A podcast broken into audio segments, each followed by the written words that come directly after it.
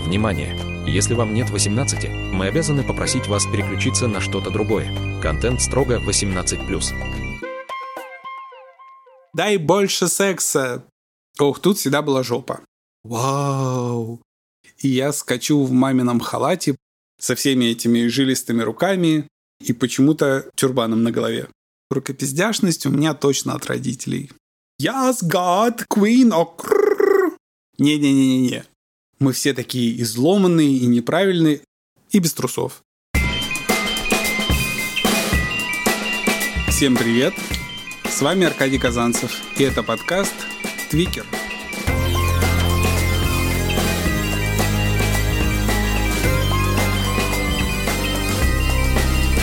О моем квир-опыте, о решениях и их последствиях.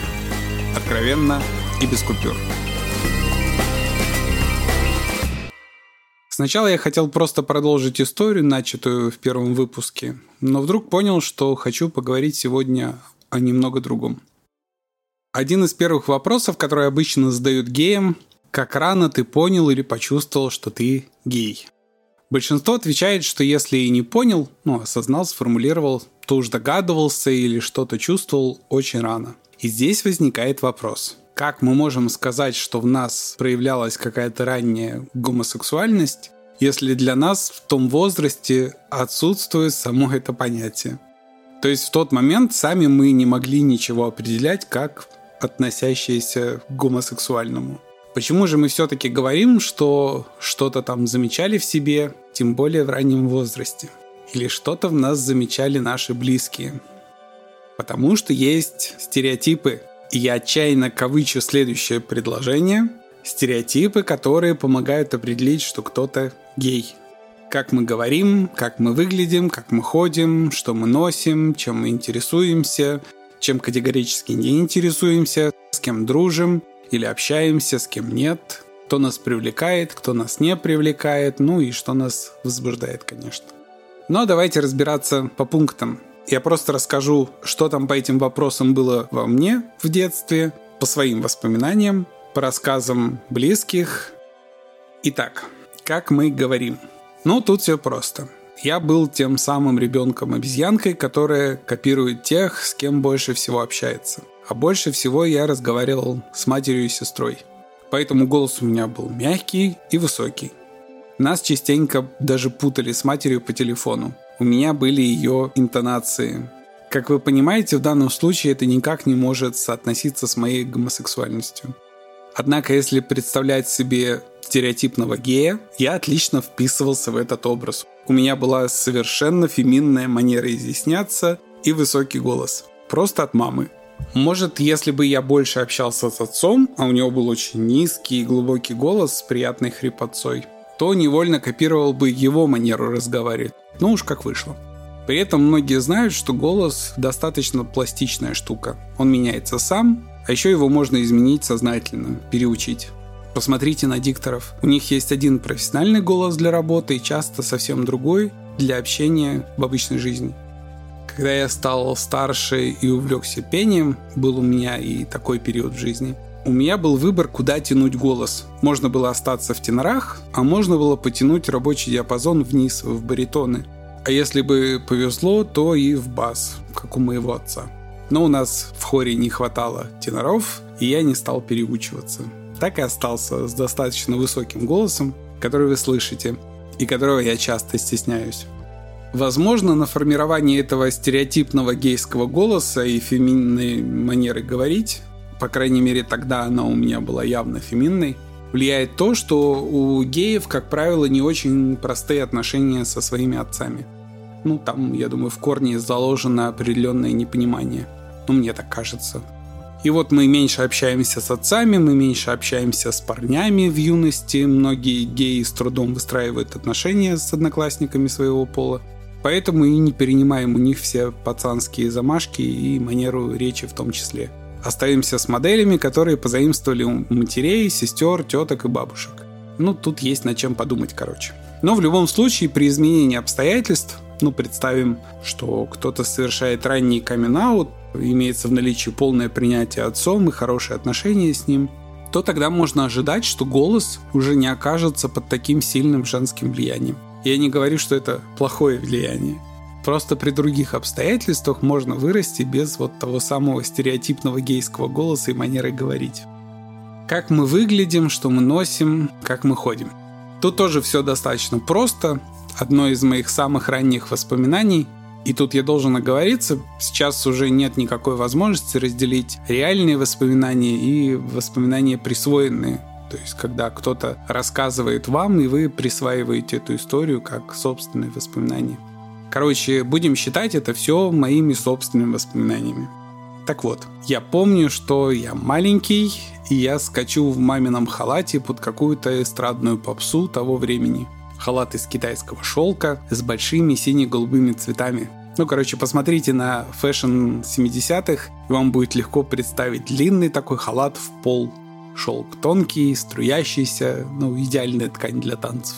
И я в нем скачу по квартире. Моя сестра смеется, а мама хмурится.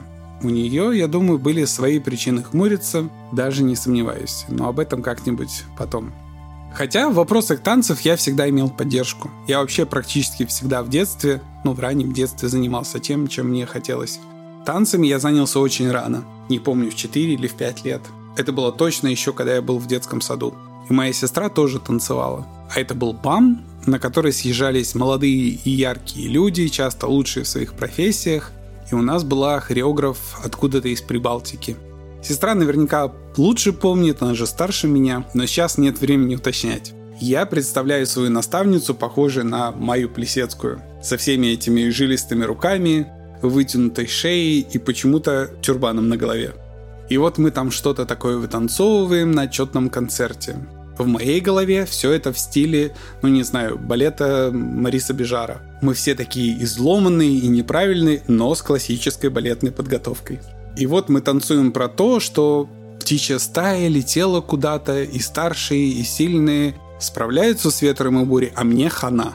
Я маленький и слабый, и вот они пытаются мне помочь, кружат вокруг меня и не могут. И я умираю на авансцене один под всхлипы зрителей. И хорошо, наверное, что видеокамеры смартфонов у нас тогда не было, потому что все наверняка было гораздо примитивнее и выглядело жутко в том поселковом ДК. Но в моей стопудово приукрашенной версии я представляю себя именно так. На авансцене, в пересечении лучей прожекторов, под аккомпанемент душераздирающих скрипочек, ну, скажем, под Стравинского. Этакий умирающий малолетний цапель. Да, уже тогда в моем представлении я всегда был драматический персонаж. Может быть, даже трагический. Хотя все вокруг воспринимали меня и считывали совершенно иначе жизнерадостным, безудержно оптимистичным, суперэнерджайзером, которого обычно было слишком много. Потом мы переехали в другой поселок, я нашел и там себе танцы, но прежнего восторга уже не было. Хореограф была скучная, два притопа, три прихлопа, без полета и фантазии. Но я продолжил заниматься и где-то лет в 12 обнаружил, что у меня короткие ноги и нет талии.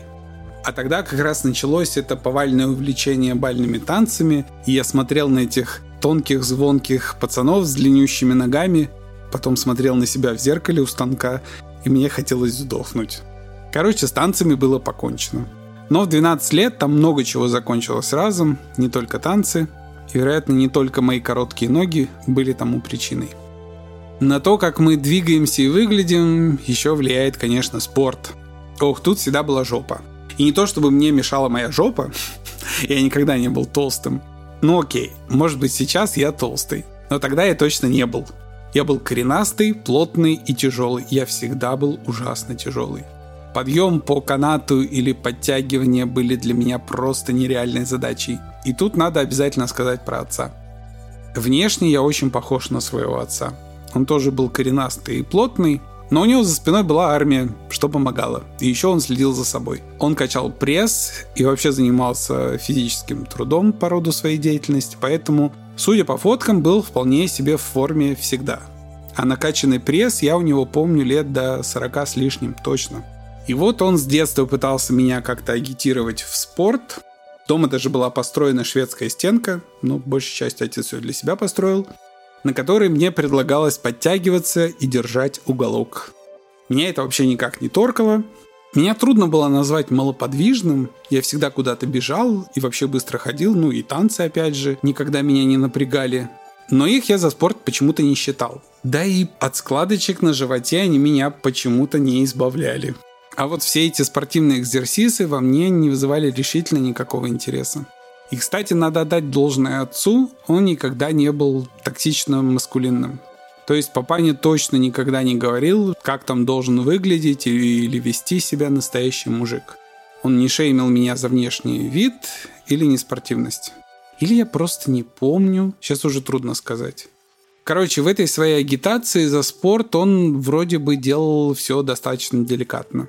И я понимал, что он желает мне добра, иногда даже пытался что-то там делать, чтобы его порадовать, но без особого успеха. Вот если кто и был токсичным в смысле моего внешнего вида, так это моя сестра. Она была очень тощая в детстве, вот совершенно тощая. Если кто смотрел «Любовь и голуби», ну, Алды вспомнят, конечно, то там была младшая сестренка Оля. Вот это вылитая моя сестра в детстве. Ну вот, чтобы вы ее себе представляли. И я на ее фоне выглядел, конечно, жиртрестом. Тут надо сказать, что я был типа долгожданным ребенком, поэтому со мной носились как с писаной торбой. Плюс ей постоянно приходилось со мной нянчиться. Так что я ее не виню. Сестра у меня была явно недолюбленная в детстве. Она же первая была и очень ранняя. Подозреваю, что ее не очень-то планировали. И вот ей еще и приходилось со мной нянчиться вместо того, чтобы гулять со своими одногодками. Так что у ее язвительности, ну или остроязыкости, были свои причины, вполне законные. Короче, она называла меня маргаринчик или трехслойный мармелад, потому что у меня всегда были складочки на животе. Он никогда не был плоским. И она мне об этом старательно напоминала. Еще к вопросу врожденной или приобретенной, фиг его знает, квирности. Когда мы стали постарше, она как-то заметила, что я при ходьбе виляю бедрами. Вот тут я не могу точно сказать, что это было. Что-то квирное или просто танцевальное. Но мне нравилось пританцовывать. У меня почти всегда звучала музыка в голове. Ну или я напевал. Плееров у нас тогда еще не было. И вот такая была у меня походка я вполне еще мог помахивать при этом руками. И сестра заметила, что она, ну, совершенно не мужская эта походка. И это как-то так врезалось мне в голову, я стал обращать внимание на то, как я хожу, и пытаться маскироваться. Где-то с того времени я стал косолапить при ходьбе. Позже мне это пригодилось, когда я стал по типажу своему представителем гейского медвежьего сообщества, там косолапость ценится. Но получается, что я сознательно переучивал себя ходить иначе, не так, как я ходил в детстве, чтобы не привлекать к себе внимание.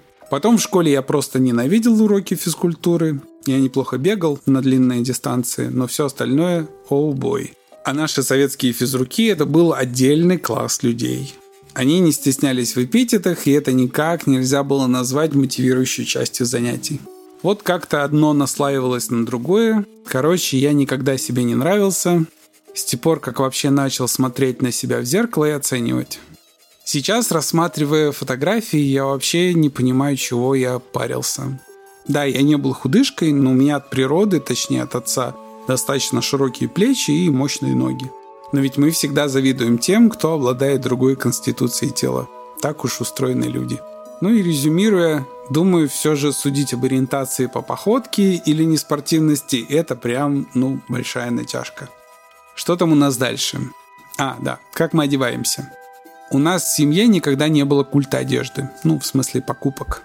Но тогда и покупать особо нечего было. Все ходили в плюс-минус одинаковым. Но при этом у моей матери всегда был хороший вкус. Она вообще очень красивая, а в молодости так особенно. Короче, у матери откуда-то был очень хороший вкус, при том, что она сама деревенская и научиться у родителей этому не могла. Видимо, это реально какая-то врожденная штука. И вообще у матери всегда была и есть до сих пор какая-то интеллигентность в том, как она держит себя, как она выглядит. Она всегда прекрасно находила контакт с людьми. У меня это тоже от нее. Никогда не повышала голоса и вообще как-то слабела, если оказывалась свидетельницей ссоры или ругани. Не, ну реально, ее очень легко представить в какое-то другое время, скажем, в середине 19 века, когда женщине можно и нужно было падать в обморок от сильных эмоций. И это был не наигрыш, а что-то совершенно физиологическое в ее случае. Короче, При отсутствии интересной одежды в магазинах мама все время что-то шила, перешивала или заказывала в ателье. А мне всегда было интересно, как бесформенный кусок ткани превращается во что-то совсем иное, часто красивое. Мне было интересно, почему меняется ощущение себя в другой одежде, почему меняется осанка, настроение. Ну и люди тебя совсем иначе воспринимают. Я частенько просто сидел и смотрел, как она шьет. Она позволяла мне вдевать нитку в иголку машинки или распарывать неудачные швы. Ну естественно, я что-то там пробовал шить сам, и однажды прошил себе палец насквозь вместе с ногтем. Зрелище малоприятное, прямо скажем. Но кстати, несмотря на этот эпизод, все равно не было запрета приближаться к машинке, ну или я его проигнорировал, я уж не помню. В 90-е годы какое-никакое умение шить помогало матери и моей сестре хоть как-то разнообразить гардероб. И мне это все тоже было ужасно интересно. И до сих пор интересно. Я листал появившиеся тогда журналы Бурда и завидовал тому, как там выглядят люди. Да, мы выглядели иначе. Короче, интерес к шитью у меня еще из того возраста. Видимо, мой пострадавший палец требует, чтобы эта жертва была не напрасной. Еще мне нравилось носить вещи сестры. Ну, не юбки с платьями, понятное дело, но рубашки и свитера. Как сейчас помню, у нее такая была тонкая рубашка из индийской морлевки. Она офигенно продувалась, в ней никогда не было жарко. Сейчас я вспоминаю, что на ней точно были выточки на груди, поэтому она немного топорщилась. Но мне нравилась сама ткань и ощущение легкости, так что на выточки мне было плевать. Вообще я всегда завидовал разнообразию вариантов женской одежды. Мужская одежда ужасно скучная. Но носить женское как женское, ну, чтобы почувствовать себя женщиной, нет, такого желания у меня никогда не было. Хотя танцевал же я, блин, когда-то в мамином халате. Фиг его знает, короче. Возможно, мне просто нравился костюмный эффект, ну, эффект смены персонажа, какое-то лицедейство. Не знаю. Отцовский гардероб меня всегда приводил в ступор. В шкафу висели какие-то рубашки фантастической расцветки с широкими отложными воротниками. Галстуки тоже были какой-то сумасшедшей попугайской расцветки, ну, наследие 70-х. А на чердаке валялась старая обувь, и мужская, и женская, и была она на каких-то неимоверных каблуках. Мне очень трудно было представить отца на таких катурных Сейчас, изучая историю фэшена, я удивляюсь, насколько сексуализированной была мужская одежда 70-х. Все эти брючки в обтяжку, чтобы все достоинство на лицо. Мы сейчас во многом гораздо больше пуритане, конечно. Отцовский гардероб меня ставил в тупик, потому что все, все это висело на вешалках, но он это не носил. Так что да, с точки зрения внешнего вида мне нравилась одежда, которая отличала меня от других. Мне уже тогда было пофиг на гендерный аспект. Главное, чтобы одежда была прикольная. Эта штука у меня сохранилась до сих пор. Возможно, если бы я был чуть смелее, я бы ходил в юбке сейчас или в каком-нибудь балахоне, особенно летом, и без трусов, чтобы все продувалось. Зимой это, конечно, не вариант. Меня не смущает возможное внимание или удивление, я люблю внимание. Но вот агрессия – дело другое об этом трудно не думать. Ну, если уж у нас за сережку в ухе или закрашенные волосы могут отпиздить на улице, то юбка – это уже совершенно осознанный риск. И тут нужно быть, ну, наверное, протестно настроенным, чтобы носить сейчас юбку. А я, если бы вышел в юбке, то делал бы это не из протеста, а просто потому, что это приятно и прикольно. Ну и снимаю шляпу перед теми, кто сейчас это может набраться смелости сделать. Некоторые ходят. Так, что там еще у детей оценивают, чтобы понять, кто там гей, не гей? Что им интересно, что им не интересно. Ну да. Говоря про детей, родители смотрят, во что они играют. И, исходя из этого, пытаются рассуждать о их ориентации. Ну и вообще вся эта гетеронормативность. Это игрушка для мальчиков, это игрушка для девочек, эти цвета для мальчиков, другие для девочек – Короче, все это видели и слышали в своей жизни. Многие испытывали на себе. Так во что же играл я? Когда я был совсем маленький, мне нравились мягкие игрушки. Никаких машинок, ну почти. Помню, меня торкал только заводной луноход. Просто потому, что я всегда был неравнодушен к технологиям, а у него был такой прикольный механизм шагающих лапок. Но настоящую радость мне приносили именно мягкие игрушки. Ну как мягкие? По сравнению с современными, советские мягкие игрушки были совершенно не мягкими. Их набивали чуть ли не опилками до упругости боксерской груши. Такой игрушкой, я думаю, легко можно было убить при желании. Но в любом случае для меня они были лучше, чем машинки. Что это обо мне говорит? Да фиг его знает, пусть разбираются психотерапевты. Я придумывал про эти игрушки истории, в начальных классах даже пытался писать сказки, но машинки, мотоциклы и вот это все мне было совершенно по барабану. И по барабану до сих пор. А вот к мягким игрушкам я со временем вернулся. Поскольку я все-таки немножко занялся шитьем, я начал шить именно мягкие игрушки. Потом, когда я стал старше, мне стали нравиться конструкторы. Те самые жуткие, железные, примитивные, все эти болтики с сорванной резьбой, гнутые планки и так далее. Конструкторы нравились тем, что там был хоть какой-то элемент новизны. Большая часть игрушек были примитивными и очень быстро переедались. Но это была проблема советских игрушек, я думаю. Тут же был хоть какой-то элемент творчества. Вообще я сейчас понимаю, что у меня была очень рукастая семья – Отец был сварщик и самодеятельный деревщик. Практически вся мебель в, в доме была сделана его руками. Мама шила не только одежду, но и, понятно, шторы, чехлы на мебель и тому подобное. Поэтому дом наш сильно отличался от всех этих таких одинаковых советских жилищ. Это все гости отмечали. Я пробовал себя то в вязании, то в макраме и постоянно что-то переставлял у себя в комнате – когда сестра уехала учиться в институт, а у нас была одна комната на двоих, из ее кровати я сделал типа спинку для своей кровати. И получился а диван. Все такие сейчас типа «Вау!» Не-не-не-не-не. У нас кровати были с железной панцирной сеткой. Кто-то еще, наверное, помнит. Поэтому представляйте себе. Я просто взял панцирную сетку с ее кровати, отсоединил от спинок и поставил ее на ребро за своей кроватью ну и накрыл эту жуткую металлическую конструкцию одеялами для мягкости. Так что рукопиздяшность у меня точно от родителей. Как и интерес к дизайну, фэшну, интерьерам и так далее. Связано ли это как-то с квирностью, не знаю. Но не секрет, что считается, что в творческих профессиях сейчас практически засилие гомосексуалов. На слове «засилие» я сейчас делаю кавычки, а то начнут сейчас опять говорить про жуткое гей-лобби. Хотя Буквально на днях кто-то из знакомых художников, дизайнеров и при этом натурал жаловался, как тяжело пробиваться в арт-среде, где почти 100% участников геи, и они кучкуются между собой, не очень-то готовы впускать гетеросексуалов в свои ряды. Я, признаться, был удивлен это услышать. Это несколько новая для меня оптика, и она тоже заслуживает внимания. Надо будет поспрашивать других натуралов, кто еще где чувствует давление гей-конкурентов. Безусловно, я знаю геев, которые совершенно не бум-бум в художественных вещах, без вкуса и артистических наклонностей. То есть утверждать, что каждый гей без пяти минут Ван Гог или там видал Сосун, как минимум безответственно. Ну, Сосун может быть и каждый. Короче, вы поняли. Возможно, мы просто знаем геев из художественной сферы, потому что они решительно демонстрируют эту часть своей идентичности, кто-то из них даже делает это частью своего высказывания в искусстве. Предположим, стоматологам, геям, инженерам или сварщикам это вроде как ни к чему. Их работе или имиджу это ничего не добавит.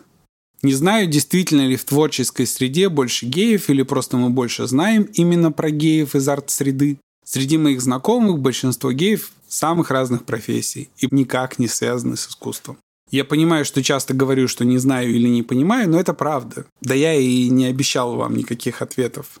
Едем дальше. Что там еще у детей пытаются анализировать? С кем они дружат или общаются, конечно. Не буду врать, мне всегда было очень комфортно с девочками. У меня всегда была куча подружек, но привязывался я к парням.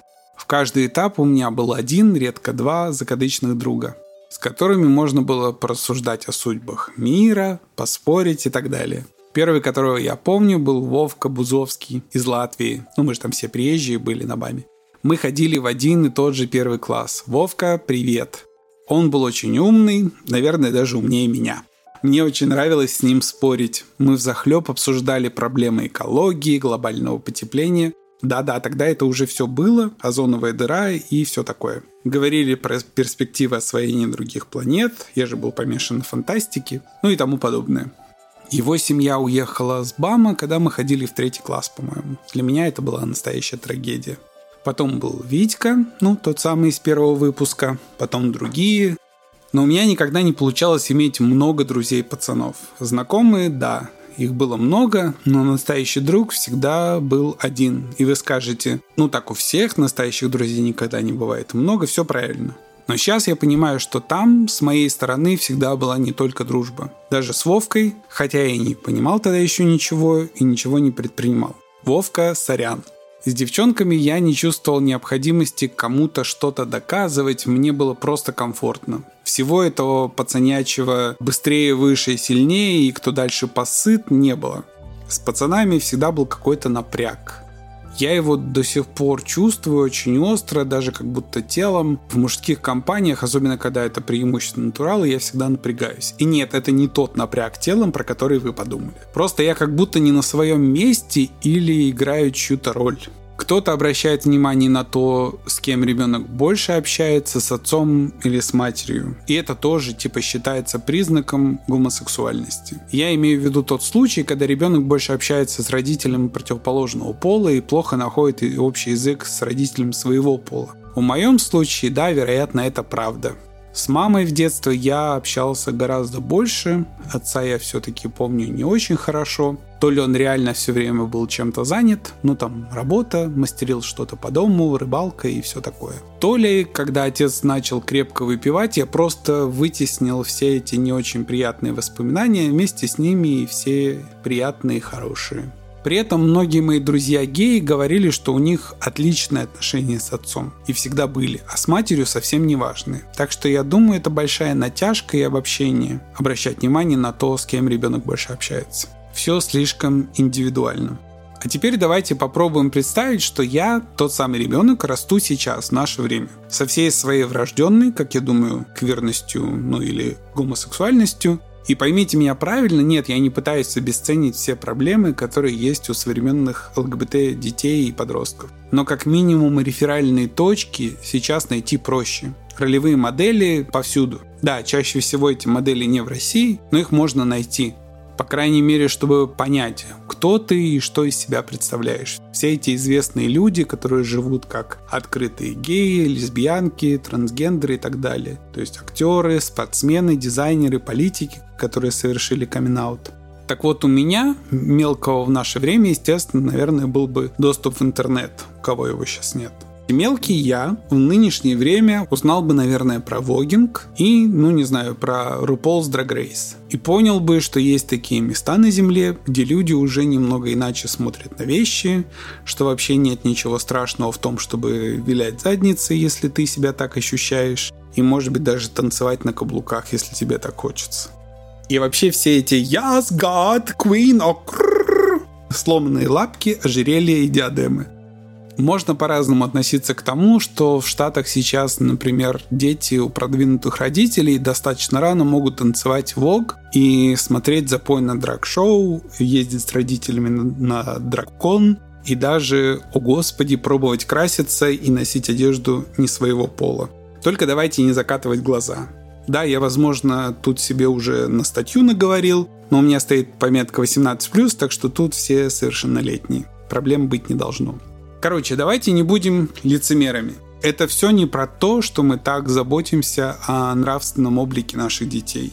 Или о том, чтобы они рано знакомились э, с сексуальной частью своей жизни. Весь этот закон, он просто против ЛГБТ и не имеет отношения к детям. Ну, простой пример.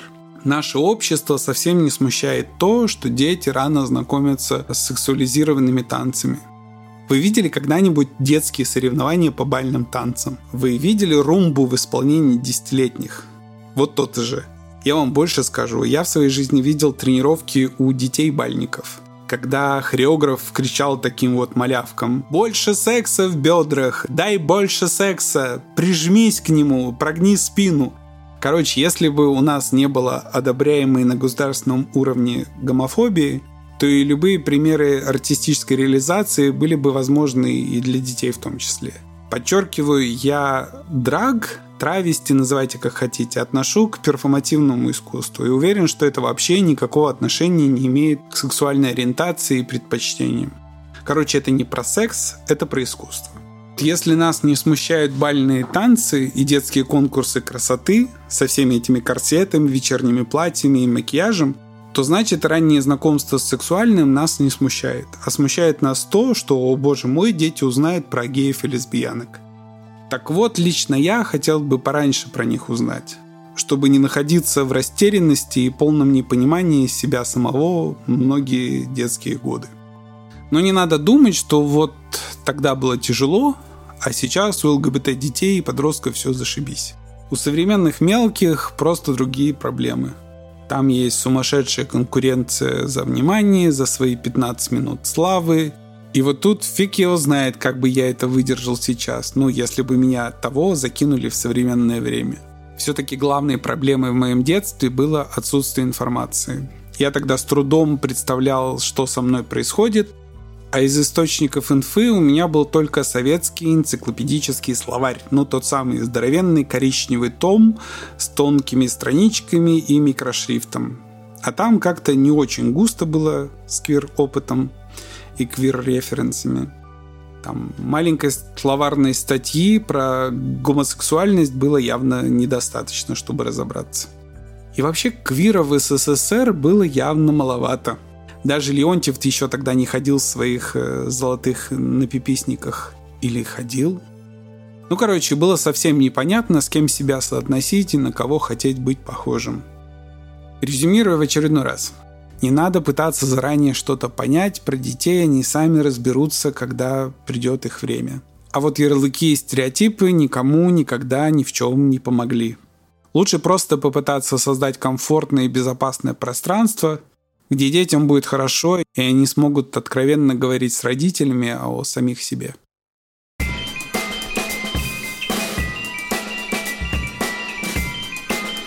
Ну, на этом все. До следующего раза. Берегите себя и принимайте правильные решения. Комментируйте задавайте вопросы, подписывайтесь, обсуждайте с друзьями и приходите еще. Спасибо, что слушаете, спасибо за поддержку, за фоновую музыку и заставку, спасибо Сергею Христолюбову. Обращайтесь к нему, если вдруг кому надо, он крут.